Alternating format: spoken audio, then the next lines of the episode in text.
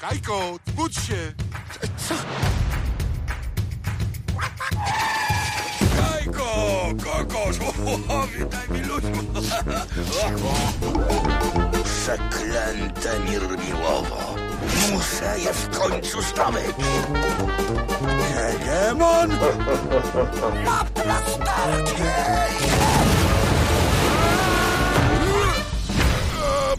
Mirmiłku, żyjesz? Żyjesz, żyję. Ale co to za życie?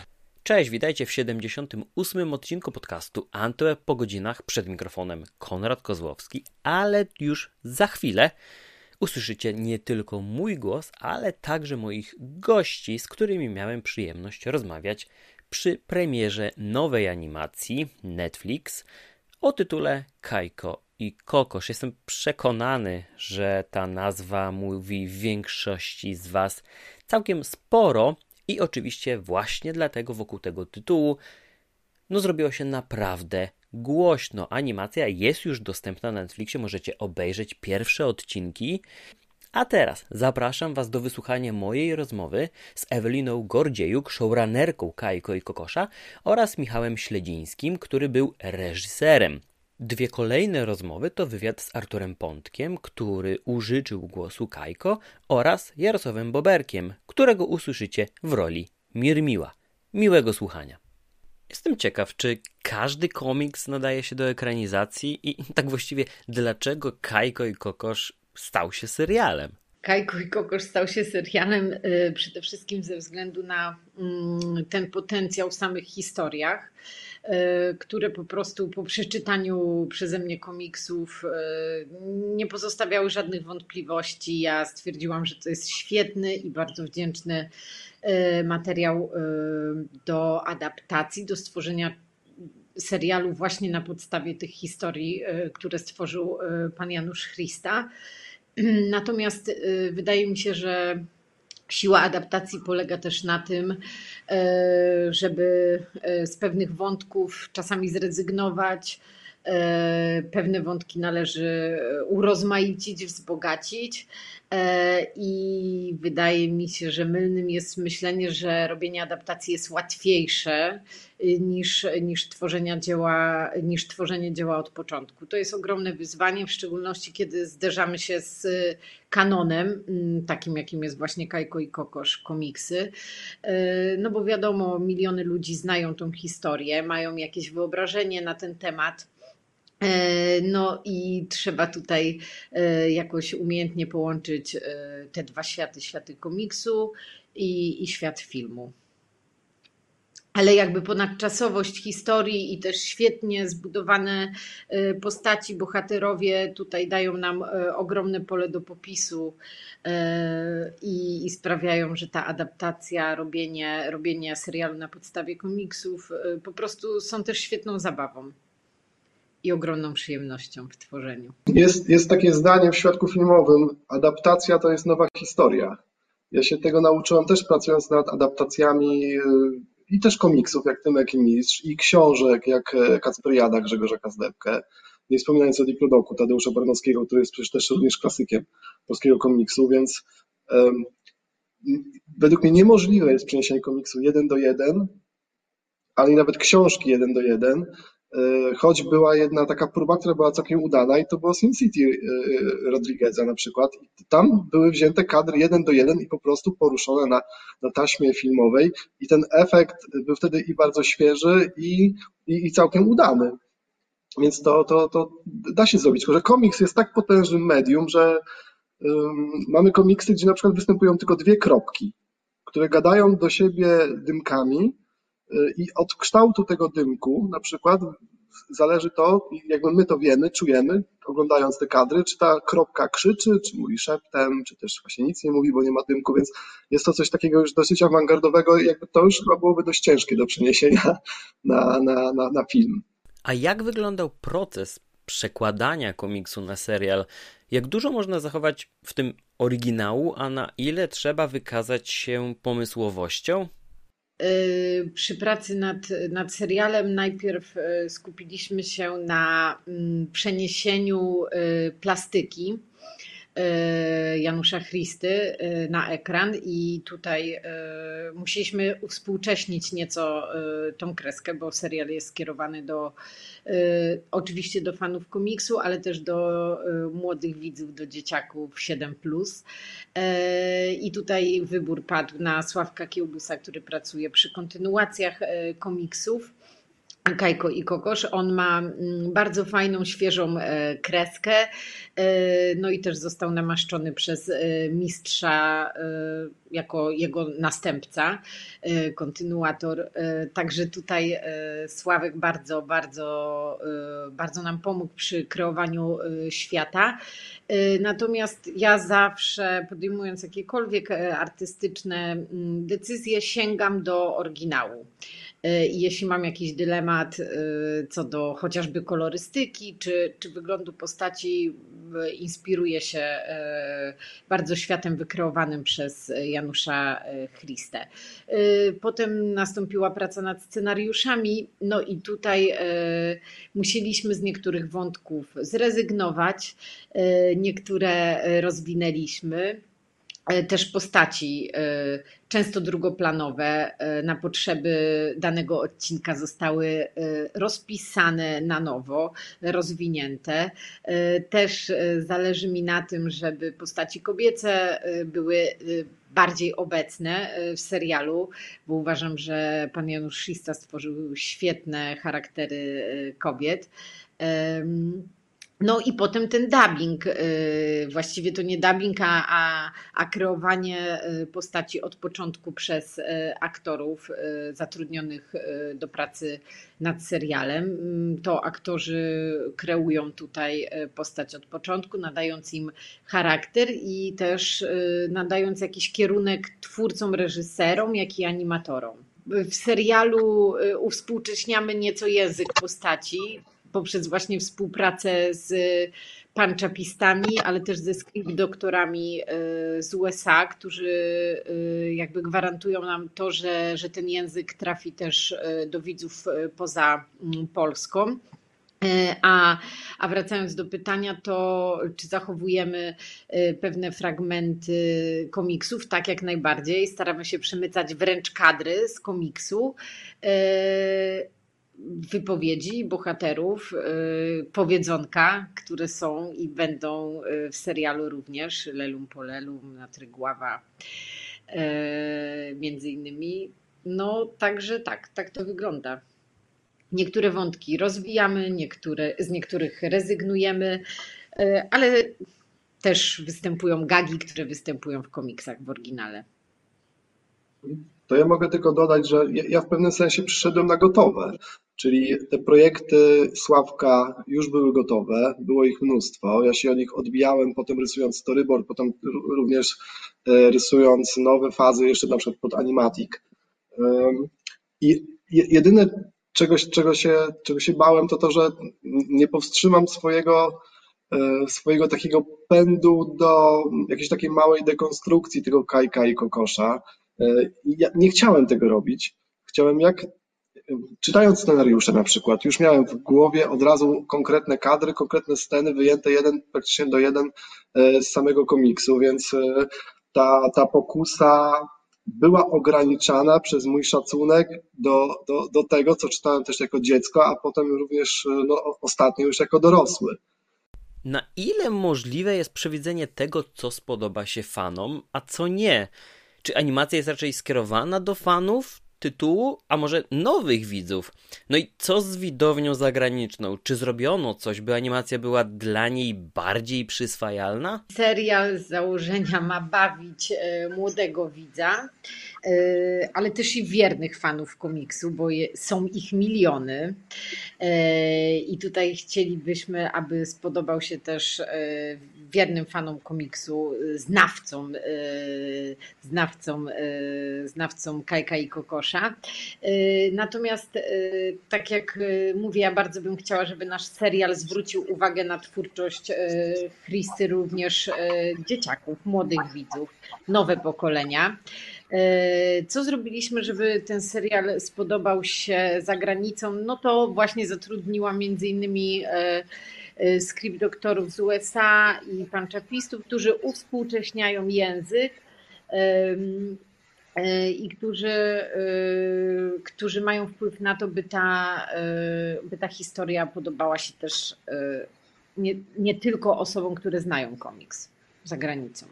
Kreska, kreska Sławka Kiełbusa jest, e, mimo tego, że nawiązuje absolutnie i, i techniką rysowania, i tego, w jaki sposób prowadzi swoją, swoją linię, ona na, nawiązuje do, do, do totalnej klasyki e, komiksu nie tylko polskiego, nie tylko Christy, ale również komiksu europejskiego, e, ale zachowuje swój też odrębny i właśnie współczesny charakter. To jest twórca współczesny, to jest twórca, który jest też z mojego pokolenia. Ja akurat pozwalałem sobie w komiksie na troszeczkę więcej. Tutaj nie, nie tyle, co mam związane ręce, co raczej staram się oddać hołd tej klasyce po prostu, no bo ta klasyka na ten hołd e, zwyczajnie zasługuje. Jeszcze można dodać coś na temat technologii, na którą się zdecydowaliśmy, bo to jest e, Tumbum, e, software, w którym obecnie produkuje się większość seriali animowanych i on też determinuje poniekąd wygląd tego, co widzimy na ekranie narzuca pewien styl, ale jest to nowoczesne narzędzie, które zapewnia też sprawną i szybką y, produkcję, z którą my się musimy zderzyć, produkując y, ten content. Czy wzięcie na siebie odpowiedzialności podłożenia głosu takim postaciom powoduje raczej ekscytację czy obawy o reakcji widzów? No, nasz zawód składa się zarówno z ekscytacji, jak i obawy. Tak myślę. Y, Niemniej jednak zawsze y, ja szukam zawsze tych pozytywnych aspektów, więc y, radość y, pracy nad takim kultowym projektem jak Kajko i Kokosz wzięła górę, czyli raczej ta ekscytacja, ale też mm, w tył gdzieś tam w, oczywiście odpowiedzialność również. Natomiast aby ten projekt mógł być lekki, należało się nim w dużej mierze bawić wspólnie i korzystając z doświadczeń i powrotu do dziecinnych e, czasów, no to w dużej mierze pomogło. Jak dużo swobody Wam zaoferowano w kreowaniu postaci i brzmienia ich głosów, a ile pojawiło się oczekiwań ze strony reżysera i showrunnerki? E, sam fakt, że pracowaliśmy nad serialem, który był cały czas rysowany i Zostaliśmy obsadzeni we wszystkich postaciach, nie mówię tylko o Kajko Kokosz. Mm, myślę, że byliśmy dobrani do obsady i potem jeszcze było jakieś pole manewru. Wykorzystując, y, myślę, powiem tak dość ogólnie, potencjał aktorski y, wszystkich y, w tym projekcie, na pewno można było jeszcze skorzystać z tego, co aktorzy niosą ze swojego doświadczenia. Więc pewnie gdzieś to się spotkało. Ja z kolei podchodząc do takiego projektu, staram się właśnie też, y, mm, może przez fakt, że czasem zajmuję się tą drugą stroną, czyli jakby reżyserską, y, próbuję y, zobaczyć to troszkę z zewnątrz. No, nie, nie należy gdzieś daleko odpływać od tej postaci, skupić się na tym tak naprawdę, co jest do zrobienia. Wtedy przychodzi pewnie jak to trzeba zrobić. Więc y, pole manewru oczywiście było większe, ponieważ y, pracowaliśmy nad projektem otwartym, rysowanym, a aktorzy przeważnie w dubbingu otrzymują projekt gotowy. Y, mówię o produkcjach animowanych, które potem trafiają do telewizji czy do kina. Więc mamy te ramy rzeczywiście dość ograniczone, ale zawsze ambicją aktora jest przemycić coś, w, mówię o coś fajnego, coś od siebie, ale też, żeby to się kleiło z postacią, żeby to było wiarygodne. Więc no, to, tutaj te ramy były oczywiście większe. Niemniej jednak mamy, y, mając na uwadze, że y, mamy postaci, które są od wielu, wielu lat znane wielu, wielu osobom, pokoleniom wręcz, y, więc też no, nie były to postaci nieznane, od początku rysowane, tylko dość dobrze znane z komiksów, więc też należało zachować jakąś taką wiarygodność tych postaci, jaką sobie je wyobrażamy, jak sobie o nich rozmawiamy, właśnie z, z, całą, e, z całą grupą osób realizujących projekt. Czy pamięta pan pana pierwsze spotkanie z komiksem? Czy te wspomnienia są żywe do dzisiaj? Y, tak, oczywiście. Y, można by rzec, że obrazek jest taki, całkiem niedaleko y, miejsca, gdzie obecnie się znajduje, na warszawskim Powiślu, w kiosku z gazetami, z dwoma kolegami, albo z jednym, już nie pamiętam, staliśmy w kolejce po kolejne komiksy, które miały się znaleźć tam za tydzień czy za miesiąc. Czekaliśmy na nie jak na odcinki, kolejne odcinki, tak jak się teraz czeka na sezony kolejne seriali, prawda, chociażby na Netflixie. Niesamowity znak czasu, naprawdę, jak mój syn mówi, że czeka na kolejny sezon. No to my czekaliśmy na kolejny sezon Kajka i Kokosza i wielu innych komiksów.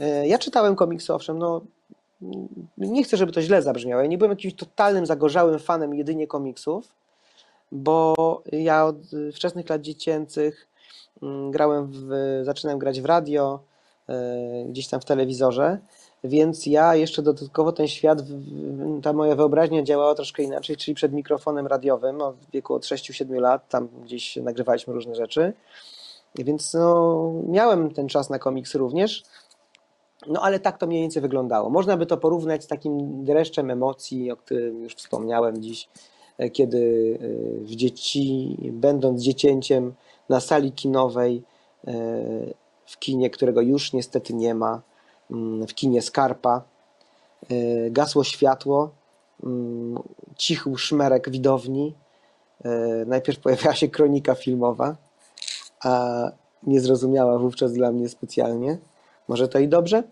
Y, I potem y, czołówka filmu, no i wchodziliśmy w ten totalnie inny świat y, w murach kina. No to tak z komiksem było podobnie, że znaliśmy dobrze przestrzeń, w jakiej się odbywają historie Kajka i Kokosza, więc mieliśmy cały czas, byliśmy naładowani tym światem, więc wiedzieliśmy, że jak pójdziemy, to stojąc w kolejce, już wiedzieliśmy, gdzie oni mniej więcej będą w tym Mirmiłowie, jak to mniej więcej może wyglądać, tylko co ich może teraz spotkać, jaka kolejna historia. No tak to mniej więcej pamiętam. Czy animacja ma szansę przywrócić blask legendzie i zachęcić młodych do sięgnięcia po komiks? A może żyjemy już tylko w czasach ruchomych obrazków, YouTube'a i serial jest tak naprawdę jedyną opcją na spotkanie młodego pokolenia z Kajko i Kokoszem? No właśnie. Chciałbym, aby tak było, żeby młody widz um, wrócił do, do komiksu, ale to dlatego, że obrazki, żywe obrazki, animacje niosą ze sobą takie tempo, że dzięki komiksom może by złapał chwilę wytchnienia. No niemniej jednak no, ciężko jest konkurować pewnie y, z tak wysoką postawioną technologią jak w tej chwili, więc może nie należy w ogóle z nią konkurować po prostu. Y, świat komiksów ma się dobrze z tego co wiem. Y, nie wiem jak tam młode pokolenia, ale no, mój syn obecnie ma lat 13, a kiedy miał lat 10-11, no teraz to nie za wiele ma czasu przez tę szkołę online, jedną i drugą muzyczną, ale zaglądał do komiksów, nie tylko Kajka i Kokosza no ale zaglądał, y, więc y, mam nadzieję, że jest ten potencjał jeszcze w komiksie cały czas. Na pewno rozwija on wyobraźnię w inny sposób. No chciałbym bardzo, aby, aby mm, serial animowany nasz, Kajko i Kokosz, trafił do młodego widza, aby starszy widz, dorosły mógł się uśmiechnąć pod nosem i przypomnieć sobie, kiedy był w tym samym wieku co jego dziecko e, przypomnieć sobie te młodzieńcze lata. No i pewnie i dziadek z babcią też sobie przypomną wtedy, jak to było, kiedy ten Ancymon właśnie miał tych lat kilka, sześć, osiem, kiedy te czasy były troszeczkę inne. No, dostęp do dziecięcej rozrywki, w ogóle do rozrywki był zupełnie inny. No to niektórzy sobie z tego, niektórzy z młodego pokolenia sobie z tego nie zdają sprawy po prostu, że, że my wtedy kreowaliśmy sobie mm, wyobraźni tę rzeczywistość, rozbudowywaliśmy ją sami, bo po prostu y, nie bardzo mieliśmy y, taką, takie możliwości jak teraz. Y, jest wiele cennych projektów animacyjnych i nie tylko, i seriali.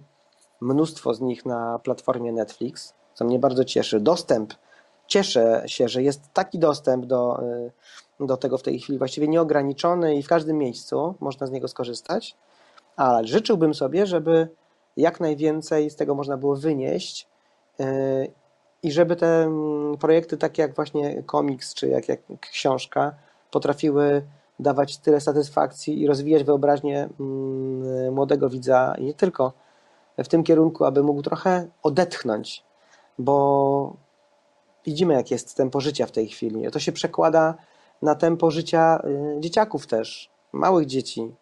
Mm, wszystko y, działa skrótem teraz, no tak naprawdę jak na klawiaturze komputera. Wszystko mamy pod palcem. Y, chcemy coś dowiedzieć, chcemy coś zobaczyć, chcemy się czegoś dowiedzieć, o jakiejś ciekawostce na świecie. Wciskamy Enter i tak naprawdę ktoś o tym opowiada, albo możemy sobie to przeczytać.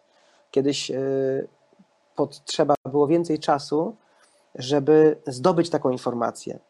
A co za tym idzie, w między tak zwanym czasie, kiedy się ją zdobywało, człowiek dowiadywał się wielu jeszcze innych rzeczy.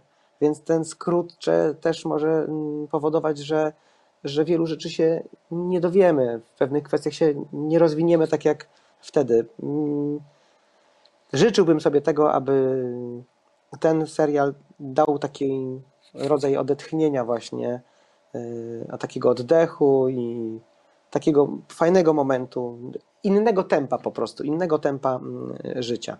Zacznę od ogólnego pytania, tak naprawdę od samego Kajko Kokosza. E, jestem ciekaw, czy to też taka legenda dla Pana jest jak dla wielu innych, którzy tak hucznie i, i emocjonalnie zareagowali na zapowiedzi Netflixa. Naprawdę?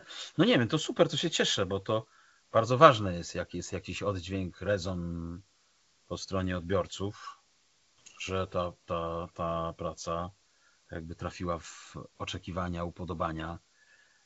I to jest super. Jeśli chodzi o mnie, mm, no, no tak, to mam jakieś tam e, doświadczenia z głębokiego dzieciństwa e, związane z twórczością pana Janusza.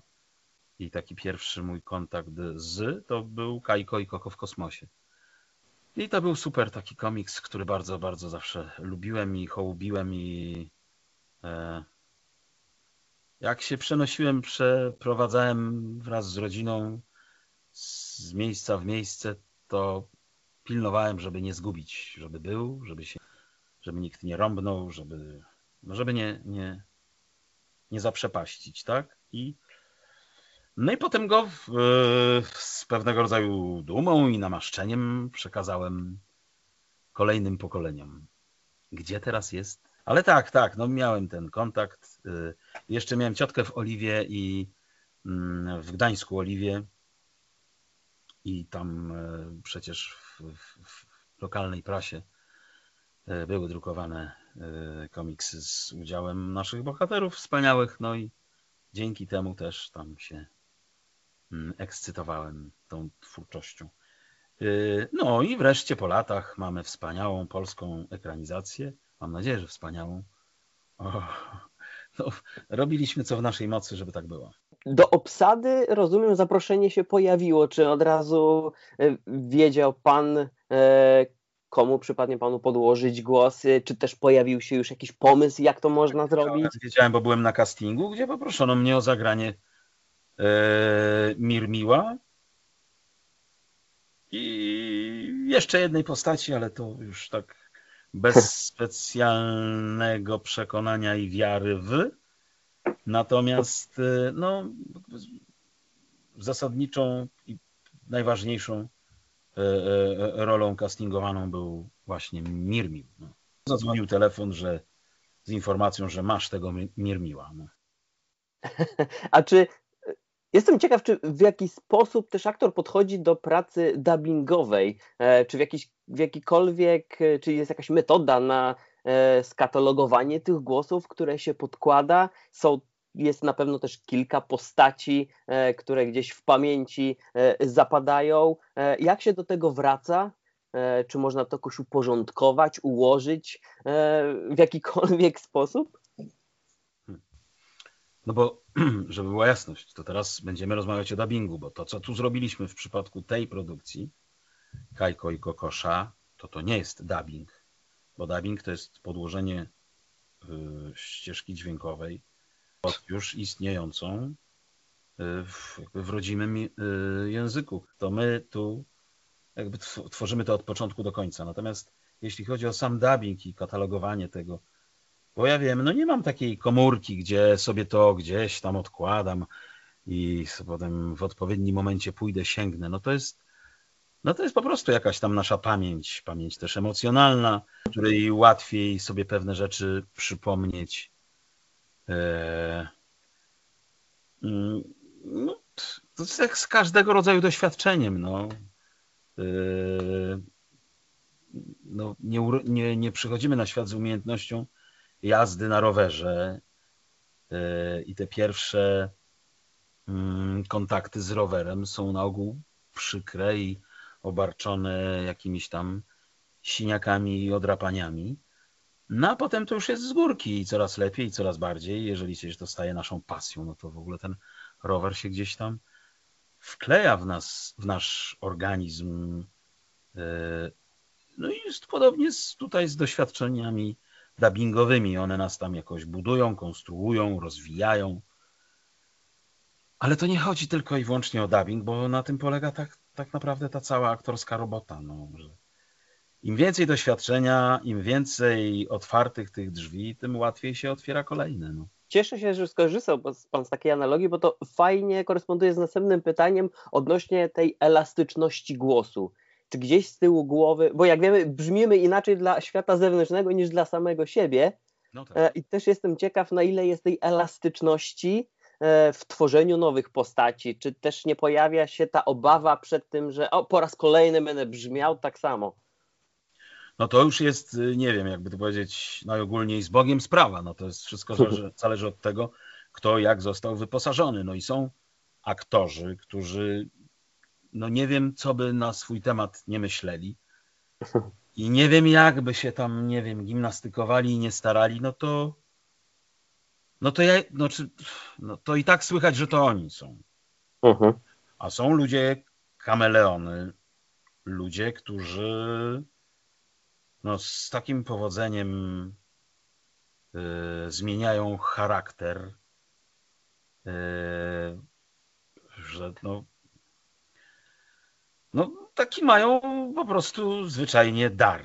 Mają świetny słuch, e, mają świadomość aparatu mowy, którym się posługują, no i, no i potrafią z tego robić różne rzeczy, naśladować innych, e, stworzyć w jakiś tam przekonujący sposób.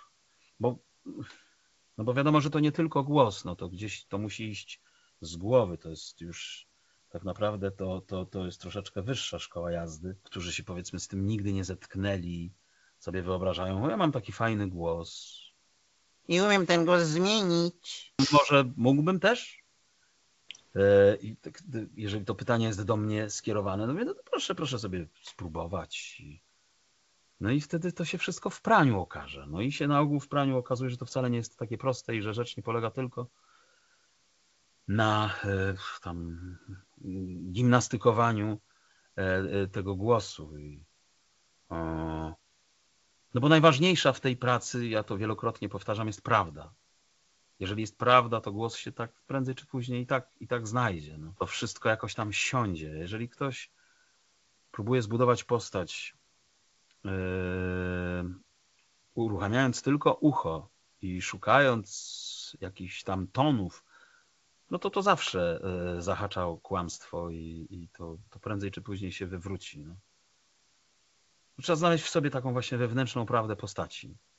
Jak to się znajdzie, to już jest właściwie yy, większa część tego sukcesu. No. A potem się dorzuca do tego jakiś głos i, i jedziemy. No.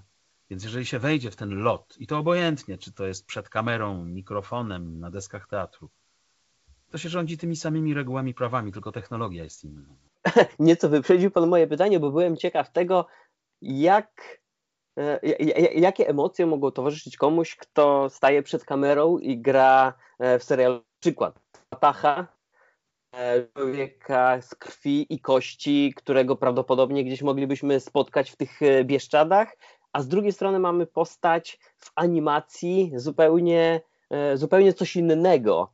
E, I co jest dla Pana większym wyzwaniem? Czy jest Pan w stanie to tak skierarchować i powiedzieć, że coś było trudniejsze? To jest nieporównywalne, no bo jej, no, grając, tworząc, yy, przywołując do życia Mirmiła, siedzę w dość komfortowych warunkach. Nie kapie mi na głowę, nie jest mi zimno, e, mogę sobie popijać herbatkę. A, to, a tak czy inaczej, mm, może być to karkołomne i jeżeli nie, nie, nie, nie, nie, nie powiemy sobie, ja przede wszystkim i oczywiście reżyser, ale ja sam ze sobą muszę być w zgodzie, ja sam siebie, jakby swoją propozycję też muszę zaakceptować. No niestety tak mam.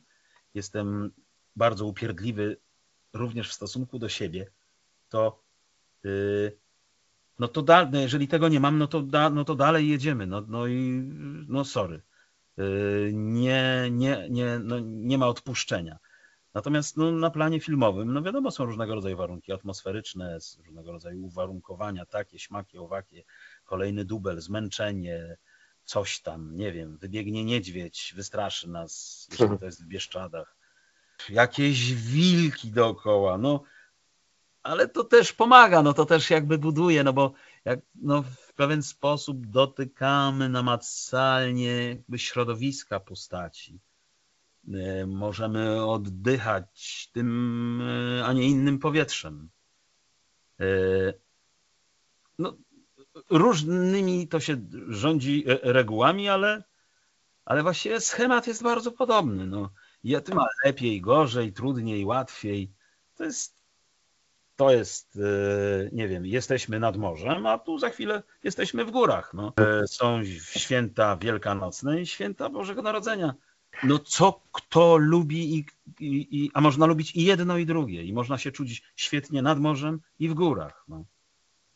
Więc ja tego, y, y, ja tego w żaden sposób nie kategoryzuję i nie mówię, o, co to tam przed mikrofonem, to to jest nic. O, w Bieszczadach to dopiero było. No tak, w Bieszczadach to dopiero było, ale przed tym mikrofonem też mm, to dopiero było parę różnych takich, no, Yy, sytuacji, no, które, no, które wywołały no, potem określone skutki u aktora, że głowa bolała, że, że, że, no, no, że w jakiś sposób to, to, to go kosztowało no, i go wypruło, więc no nie ma. No. A w teatrze jest jeszcze inaczej. I w, we wszystkich tych przypadkach trzeba uruchamiać wyobraźnię, trzeba uruchamiać swoją wiedzę, swoje doświadczenie, trzeba dociekać.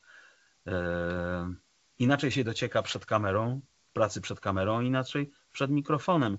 W pracy przed kamerą całe, całe, całe yy, jakby to powiedzieć, yy, no całe to tło, cały ten anturaż doświadczenia, przeżycia, yy, nie wiem, ojciec, który zaginął, matka, która, nie wiem, porzuciła, albo no, cała, cała, cała masa czynników budują jakoś tę e, postać, tę jego wypadkową.